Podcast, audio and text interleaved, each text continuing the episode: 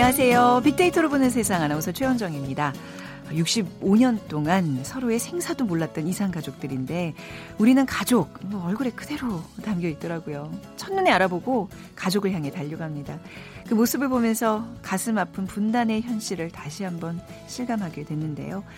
자, 아흔이 돼서야 딸의 존재를 알게 된 실향민 어르신.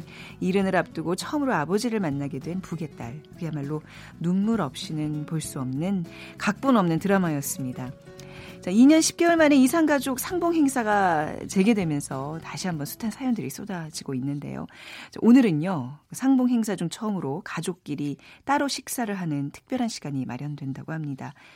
그 식구라는 게 원래 한 집안에서 같이 살면서 끼니를 함께 먹는 사람이라는 의미잖아요. 매일 같이 식사를 할 수는 없어도 만나고 싶을 때 언제든 만나 따뜻한 밥 한 끼 나눌 수 있으면 얼마나 좋을까요? 그날을 어, 기다려 보겠습니다. 자, 잠시 후 세상의 모든 빅데이터 시간과 또 빅데이터 world 키워드 시간에는요. 어제 진행됐던 이산가족 상봉 소식 자세히 살펴보겠습니다. 오늘의 빅퀴즈입니다. 2015년 이후 2년 10개월 만에 재개되는 이번 행사는 금강산 관광지구에 있는 이산가족 면회소와 온정각 등에서 열리고 있습니다.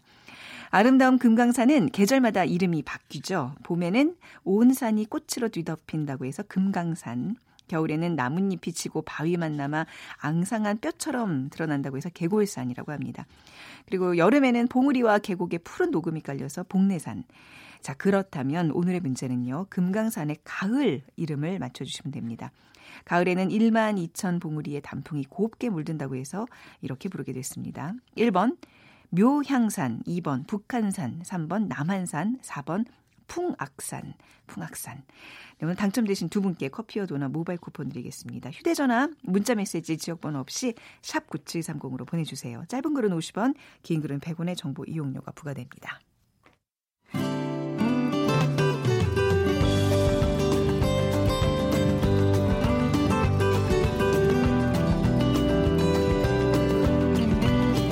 연관 검색어 속에 진실이 있다.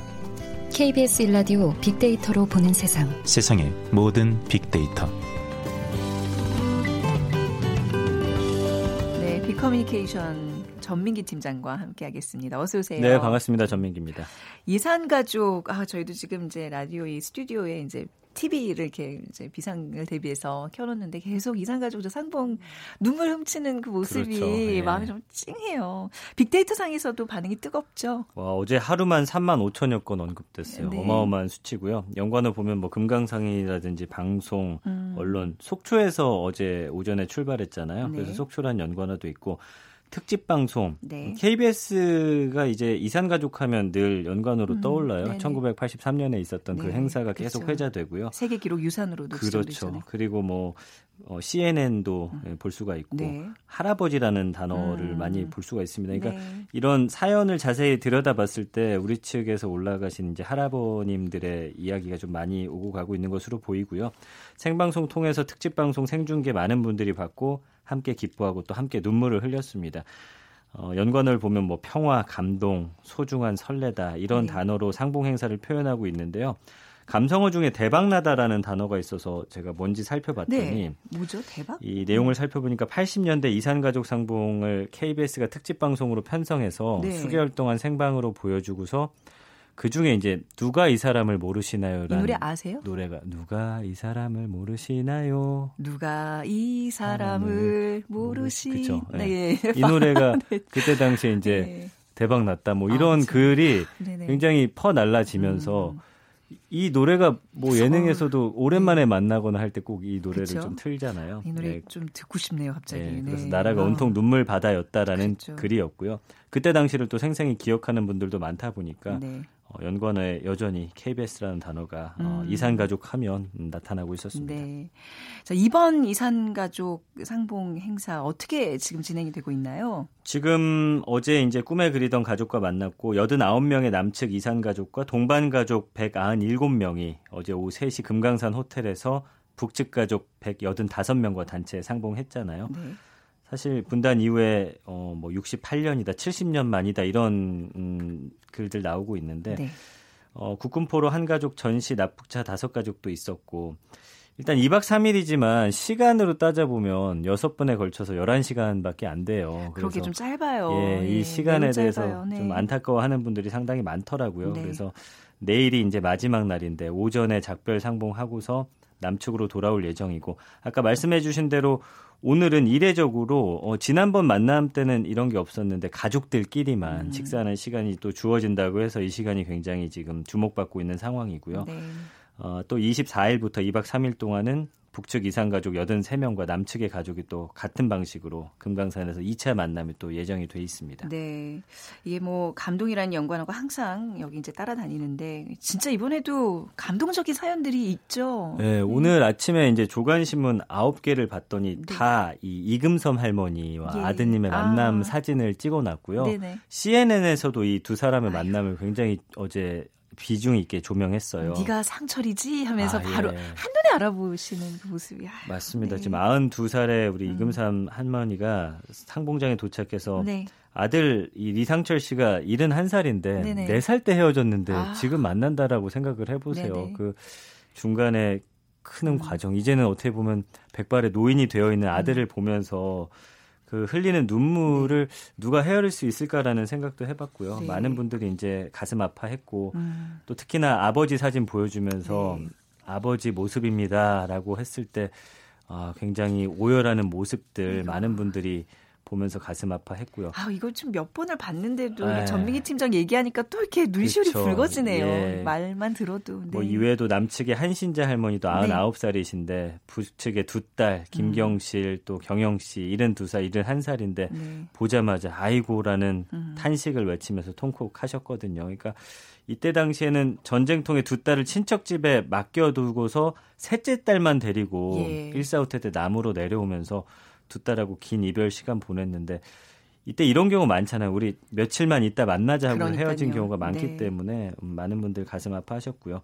그다음에 이제 유관식 할아버지의 또 기구한 이 사연도 굉장히 화제가 됐습니다. 북측의 67살 연옥 씨 딸을 만났는데 그동안 딸이 있었던 걸 몰랐잖아요. 네. 사실은 헤어지면서 어, 전 부인이 임신한 상태인지 네, 알지 못했기 때문에 아. 사실 존재하는지도 몰랐던 딸의 모습을 딱 봤을 때 그 할아버님의 음. 표정이 네.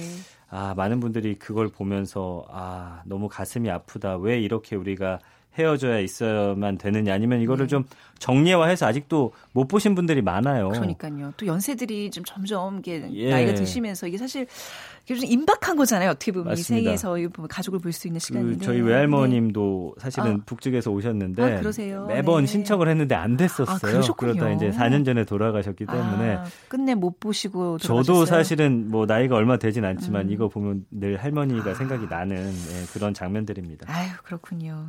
네, 이렇게 감동적인 만남을 이제 이룬 가족도 있지만 안타까운 일도 있어요. 아, 이게 뭐냐면 참 사실은 원래는 어제 아흔 여든 아홉 명이 참석해서 가족들을 만났는데 네. 사실은 이 생사 확인 통해서 확정된 가족은 아흔 세 명이었어요. 음. 어르신이. 네. 근데 이게 이제 만남을 앞두고서 90대 어르신 2명, 80대 어르신 2명이 좀 연세가 많으시다 보니까 음. 건강 상태가 좋지 않아서 아이고, 네. 이 보지를 못한 거예요. 이 네. 정말 그 만남을 평생 기다려 오시고 음. 심지어 성사가 됐는데 네, 그, 그 현장을 지금 못 가신 거죠. 네, 찾지 네, 못하신 네. 이분들의 사연까지 함께 알려지면서 지금 굉장히 가슴 아파하는 분들 많고요.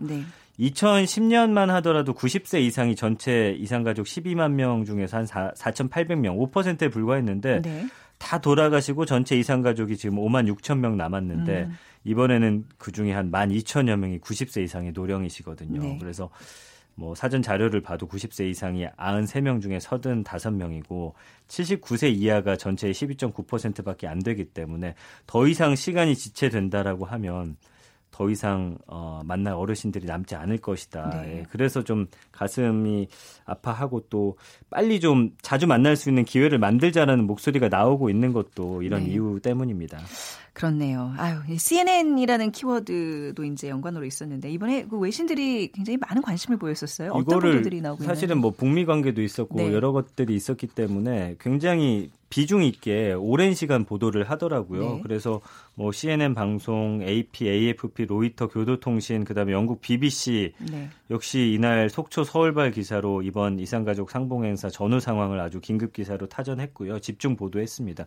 그러니까 외신은 한국인들 수십 년간 떨어졌던 가족과 재회하러 북으로 그다음에 전쟁으로 헤어진 남북 가족들 65년 만에 짧은 재회 이런 제목을 달고서 이 이산가족 상봉의 의미와 배경을 굉장히 자세하게 전하고 있습니다. 특히 2015년 10월 이후에 2년 10개월 만에 열리는 그런 이 상봉 행사가 네. 여기만 그치는 게 아니라 한반도에 해빙 기운이 돌고 있다라는 음. 가운데 성사된 것이라는 것에 더 주목을 하고 있고요.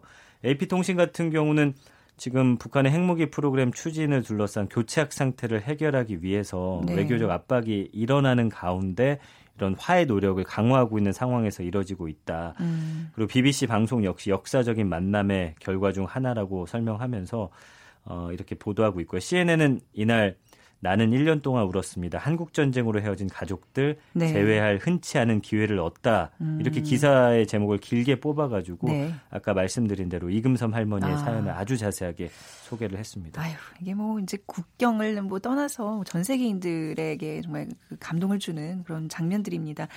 어, 뭐 자세한 소식은 또 이 외신 관련된 소식은 빅데이터 월드 키워드 시간에 자세히 알아보고요. 오늘 이제 이틀째 상봉 행사인데 오늘 이제 드디어 가족들끼리만 식사를 그렇죠. 하는 시간이 있다면서요. 예, 가족들끼리만 객실에서 3시간 동안 네. 잠시 오붓한 시간 보내고요. 어, 어제는 이제 65년 만에 89명의 남측 이상 가족 그다음에 동반 가족 해서 거의 200명 가까운 분들이 북측 가족들하고 개별 상봉하고 네. 객실에서 네. 중식 먹고 단체 상봉 이렇게 세 차례에 걸쳐서 아 오늘이죠. 5시간 음. 동안 만나고요. 네. 특히 이 말씀드린 대로 오늘 가족들은 숙소에서 2시간 동안 개별 상봉에 이어서 1시간 동안 함께 도시락을 먹게 되어 아, 있습니다. 3시간 좀 더 늘려주면 안 될까요? 짧겠죠. 네. 예, 그래서 남북 가족끼리만 따로 식사하는 건 이번 행사가 처음 있는 일입니다. 아, 그동안 아, 많이 그래요? 예 단체로 만나고 아, 어떤 감시 하에서 아, 이야기를 했지 따로 만난 적이 없었어요. 아 여기는 이제 가족들끼리만 이제 객실에 들어가면 그렇죠. 뭐, 예. 어, 떤 얘기도 터놓고 할 수 있다는 얘기네요. 근데 물론 뭐 어떤 감시 장치를 해놨을지는 모르겠으나 네. 그래도 사실 뭐 거기서 뭐 별다른 이야기 하겠습니까? 네, 네. 가족들과 보내온 시간들에 음, 관한 음, 이야기를. 하실 텐데. 네. 그래서 가족끼리 호텔 객실에서 따로 먹는 방식으로 음. 바뀐 건데 네. 이거는 좀 더 앞으로도 이런 네. 시간 좀 자주 마련해 줬으면 좋겠는데 말씀드린 대로 딱 3시간 뿐이라는 게 네. 굉장히 안타까운 일입니다. 내일 끝나나요? 네, 내일 끝나고요. 네.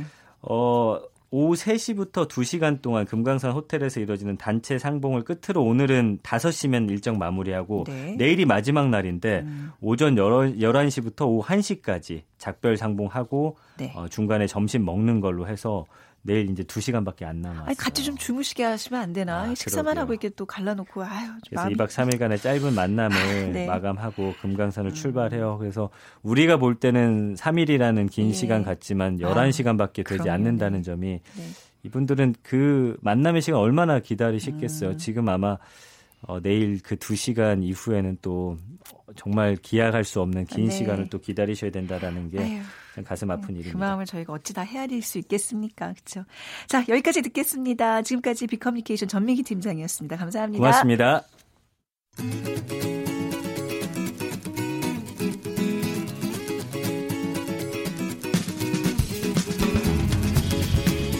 우리가 보는 세계 세계가 보는 우리 빅데이터로 분석한 세계 이슈들. KBS 1라디오 빅데이터로 보는 세상. 빅데이터, 빅데이터 world. 키워드 네, 오늘은 임상훈 국제문제평론가와 함께 또 이 시간 꾸려가 보겠습니다. 안녕하세요. 네, 안녕하십니까? 뭐 지금 뭐 밖에 교통 상황이 좀 안 좋은가 봐요. 오늘 아, 비도 그래서 많이 네, 지금은 차량이... 비는 안 오는데 네, 네 서울은 네, 안 오는데 네. 좀그 영향인지 모르겠습니다. 차가 좀 많이 막히더라고요. 네, 네, 네. 오시느라 고생하셨고요. 어, 비퀴즈 먼저 부탁드릴까요? 네, 아, 2015년 이후에 2년 10개월 만에 개, 재개되는 이번 행사죠. 금강산 관광지구에 있는 이산가족 면회소, 그다음에 온정각에서 열리고 있습니다. 아름다운 금강산은 계절마다 이름이 바뀌는데요. 봄에는 온 산이 꽃으로, 뒤, 꽃으로 뒤덮인다 해서 금강산, 겨울에는 나뭇잎이 지고 바위만 남아서 앙상한 뼈처럼 드러나고 있다고 해서 계골산이라고 합니다. 아, 요즘 같은 여름에는 봉우리와 계곡에 푸른 녹음이 깔려서 봉래산이라고 하는데요. 아, 이제 곧 다가올 금강산에 가을 이름은 무엇일까요? 이게 문제입니다.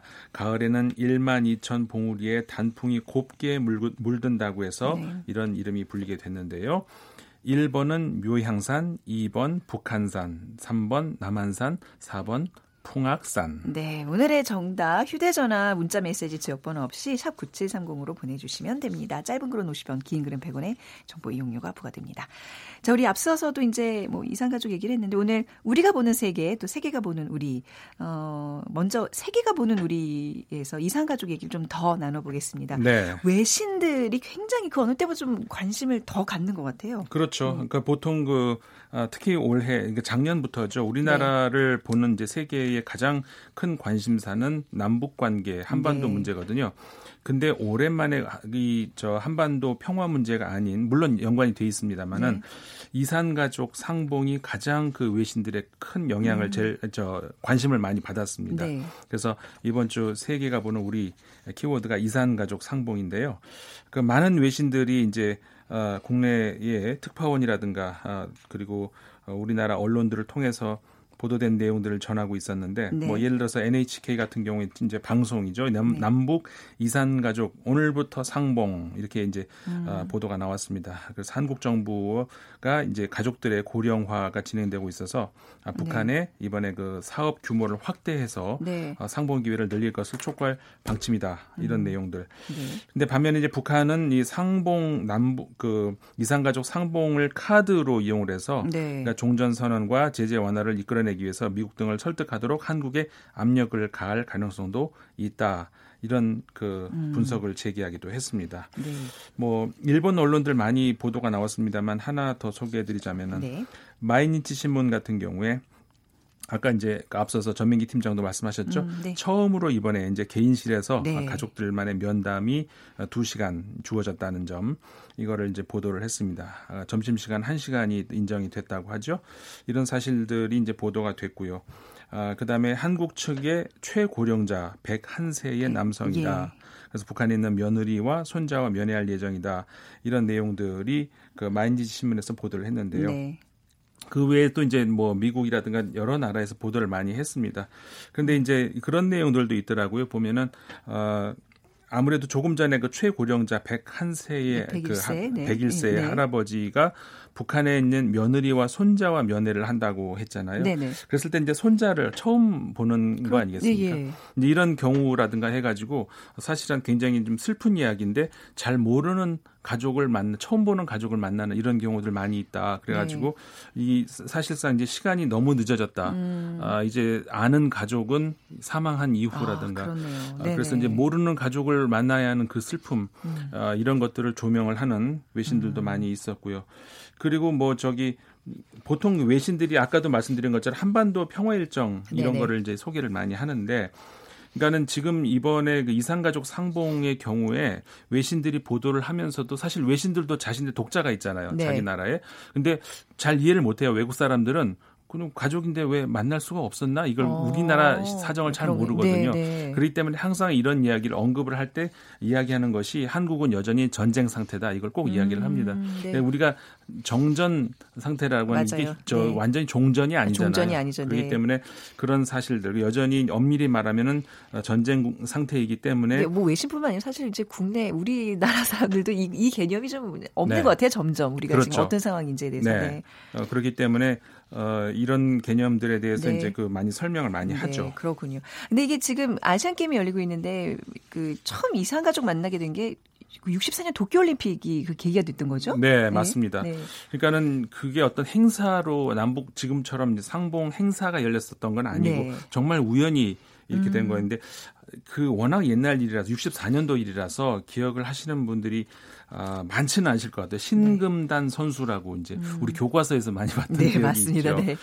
북한의 육상 국가대표였는데 당시로서는 세계적인 선수였습니다. 네.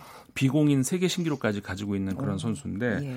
그 도쿄 올림픽에 참석을 하기로 돼 있었죠. 근데 네. 결론적으로는 어, 참석을 못했습니다만은 어, 그 사실을 어, 그 남한에 있는 아버지가 이제 그 사실을 알았습니다. 음. 신문준 씨라고 하는 분이 이제 아버지인데 그래가지고 내 딸이 확실하다. 네. 그렇게 해가지고 직접 어, 도쿄에 가서 만남을 처음에 굉장히 어려운데 이제 어떻게 해서 겨우 만났는데 네. 단, 단 7분간에. 아, 그또 얼마나 살벌한 감시 하에서 그 그렇죠. 그 7분의 만남이 이루어졌을까요? 그렇죠. 네. 그래서 양쪽에서 남한, 예, 예. 북한 양쪽에서 엄청 사전에 이제 교육하고 네네. 네. 감시 하에 음. 단 7분간 만남이 주어졌는데 네. 그때 헤어질 때 신금 신금단 선수가 아바이라고 불렀던 그 아, 사실이 아, 전해지면서 굉장한 어떤 그 국민들 아, 신금을 울렸었죠. 아마 최근에 또 이런 거 자료 화면으로 나가지 않을까 싶어요. 저는 네. 이제 한번 좀 보고 싶네요. 네? 눈물이 굉장히 그래서 아니 근데 오늘 주제가 이상가족이 이게 그냥 이거 저 단어만으로도 이게 좀 예. 그렇, 그렇지 않나요? 목소리까지 많이. 아, 예.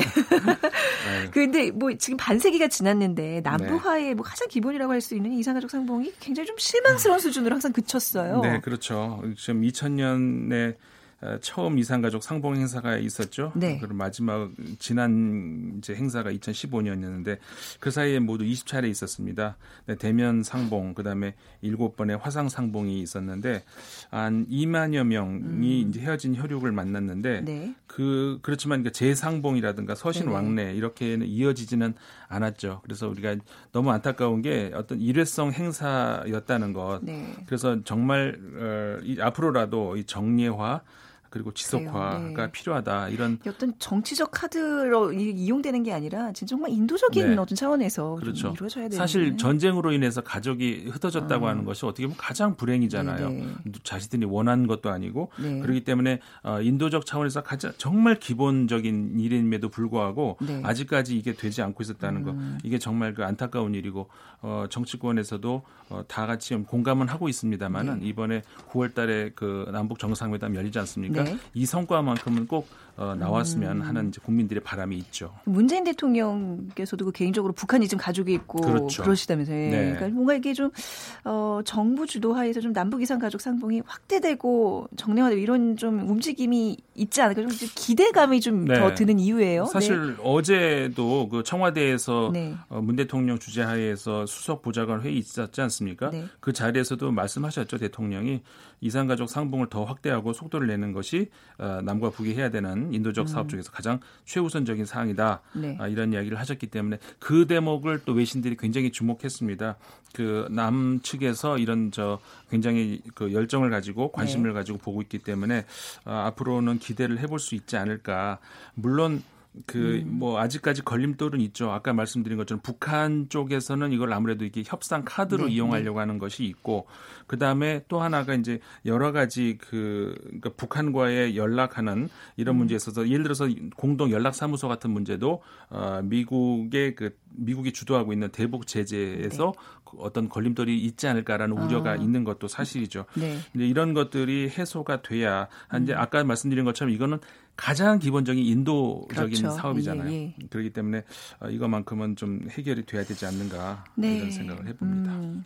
자 이번에는 이제 우리가 보는 세계로 네. 넘어가 보도록 하겠습니다. 코피아난이란 검색어가 계속 이제 오랫동안 떠서 뭔가 했더니 돌아가셨어요. 네, 예. 맞습니다.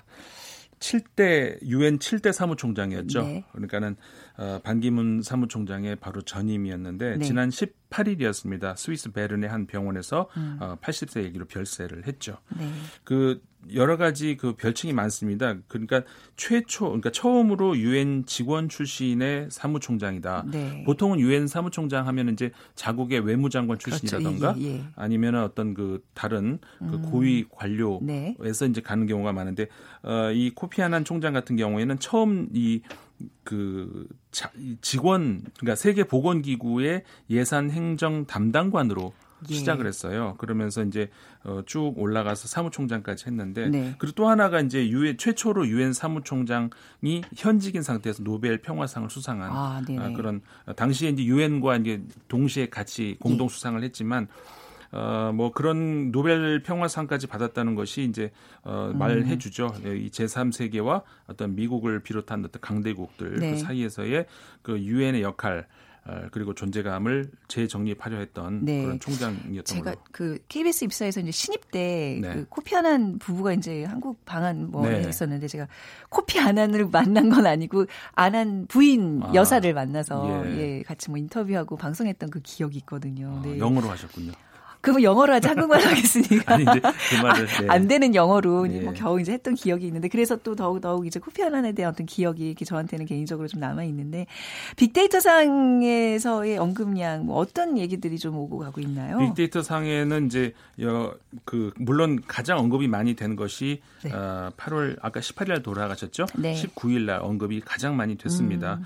어, 주로 이제 압도적으로 긍정적인 어, 그 연관어가 많고요. 예를 들어서 평화, 어, 기적, 존경, 추모, 그리고 독보적이다, 뭐 네. 헌신, 열정 이런 어, 긍정적인 언어들이 어, 연관 검색어로 많이 있었고요. 네. 그라 그다음에 그 부정적으로 어, 분류될 수 있는 연관어도 역시 어 우리가 흔히 생각하는 그런 부정적이 아니고 네. 추모를 암시하는 예를 들어서 음. 충격적이다, 네. 뭐 고단하다, 그러니까 고단하다. 어, 사무총장의 아. 이제 임기 동안의 일을 이야기하겠죠. 네. 슬프다, 그러니까는 흔히 우리가 부정적으로 생각되지만 네. 역시 어, 코피아난 총장을 추모하는 어, 것을 암시하는 그런 어, 관련어들이 많이 있었습니다. 그 많은 뭐 국가 정상들이 애도를 표시하고 그런데 좀 이번 특이했던 게 트럼프 대통령은 네.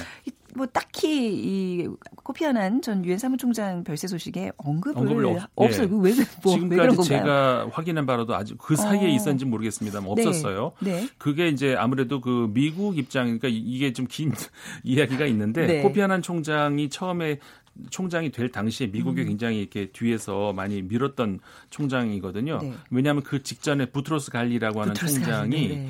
그 미국하고 굉장히 갈등을 빚었던 음, 그런 총장이죠. 왜냐하면 네. 그 당시에 이제 처음으로 강대국 중심이었던 유엔에서 네. 제3세계 목소리가 많이 이렇게 들어오기 시작하면서 제3세계 목소리를 좀 많이 수용을 하는 네. 그런 총장이기 때문에 미국하고 굉장히 갈등이 있었어요. 그래서 음. 그 코피 아난 총장을 이제 미국이 열심히 밀었는데 네. 코피 아난 총장도 그럴 때 미국이 어떤 수족같이 그렇게 움직이지는 않았다는 음, 거죠. 네 아까 앞서서 말씀드린 것처럼 굉장히 유엔의 위상을 정립할 재정립하려고 음. 노력했던 그런 분이다 보니까 미국 입장에서는 아니 내 말을 들으라고 시켰더니 내 말을 안 들어 이렇게 하면서 어. 약간 미국하고 관계가 별로 좀 썩 좋았다고 네, 할 수는 없죠. 아. 뭐 그런 일들이 있기 때문에 미국 네. 입장에서 좀 그럴 수 있었던 것 같습니다. 네. 자, 오늘 또 어, 우리 임상원 기자와 함께 빅데이터 월드 키워드 함께 살펴봤습니다. 오늘 말씀 잘 들었습니다. 감사합니다. 네, 고맙습니다. 네. 자, 오늘 빅퀴즈는요. 네. 어, 금강산의 가을 이름 풍악산입니다. 1155님. 가족은 떨어져 있으면 늘 보고 싶고 생각나는 존재인 것 같습니다. 어, 마음의 상처를 조금이라도 치유할 수 있는 행복한 시간 됐으면 좋겠습니다. 그리고 이렇게 남겨 남겨주셨고 0509님 좋은 곳에서 가족을 만났으니 기쁜 일 많길 바랍니다. 우리 전 국민이 이산가족 상봉에 대해서 이렇게 애틋한 마음 가지고 있는 것도 확인할 수 있었습니다. 오늘 저희가 슬픔 이젠 안녕 양희은 씨의 곡으로 마무리할까 합니다. 빅데이터로 보는 세상 내일 11시 10분에 다시 오겠습니다. 지금까지 아나운서 최현정이었어요. 고맙습니다.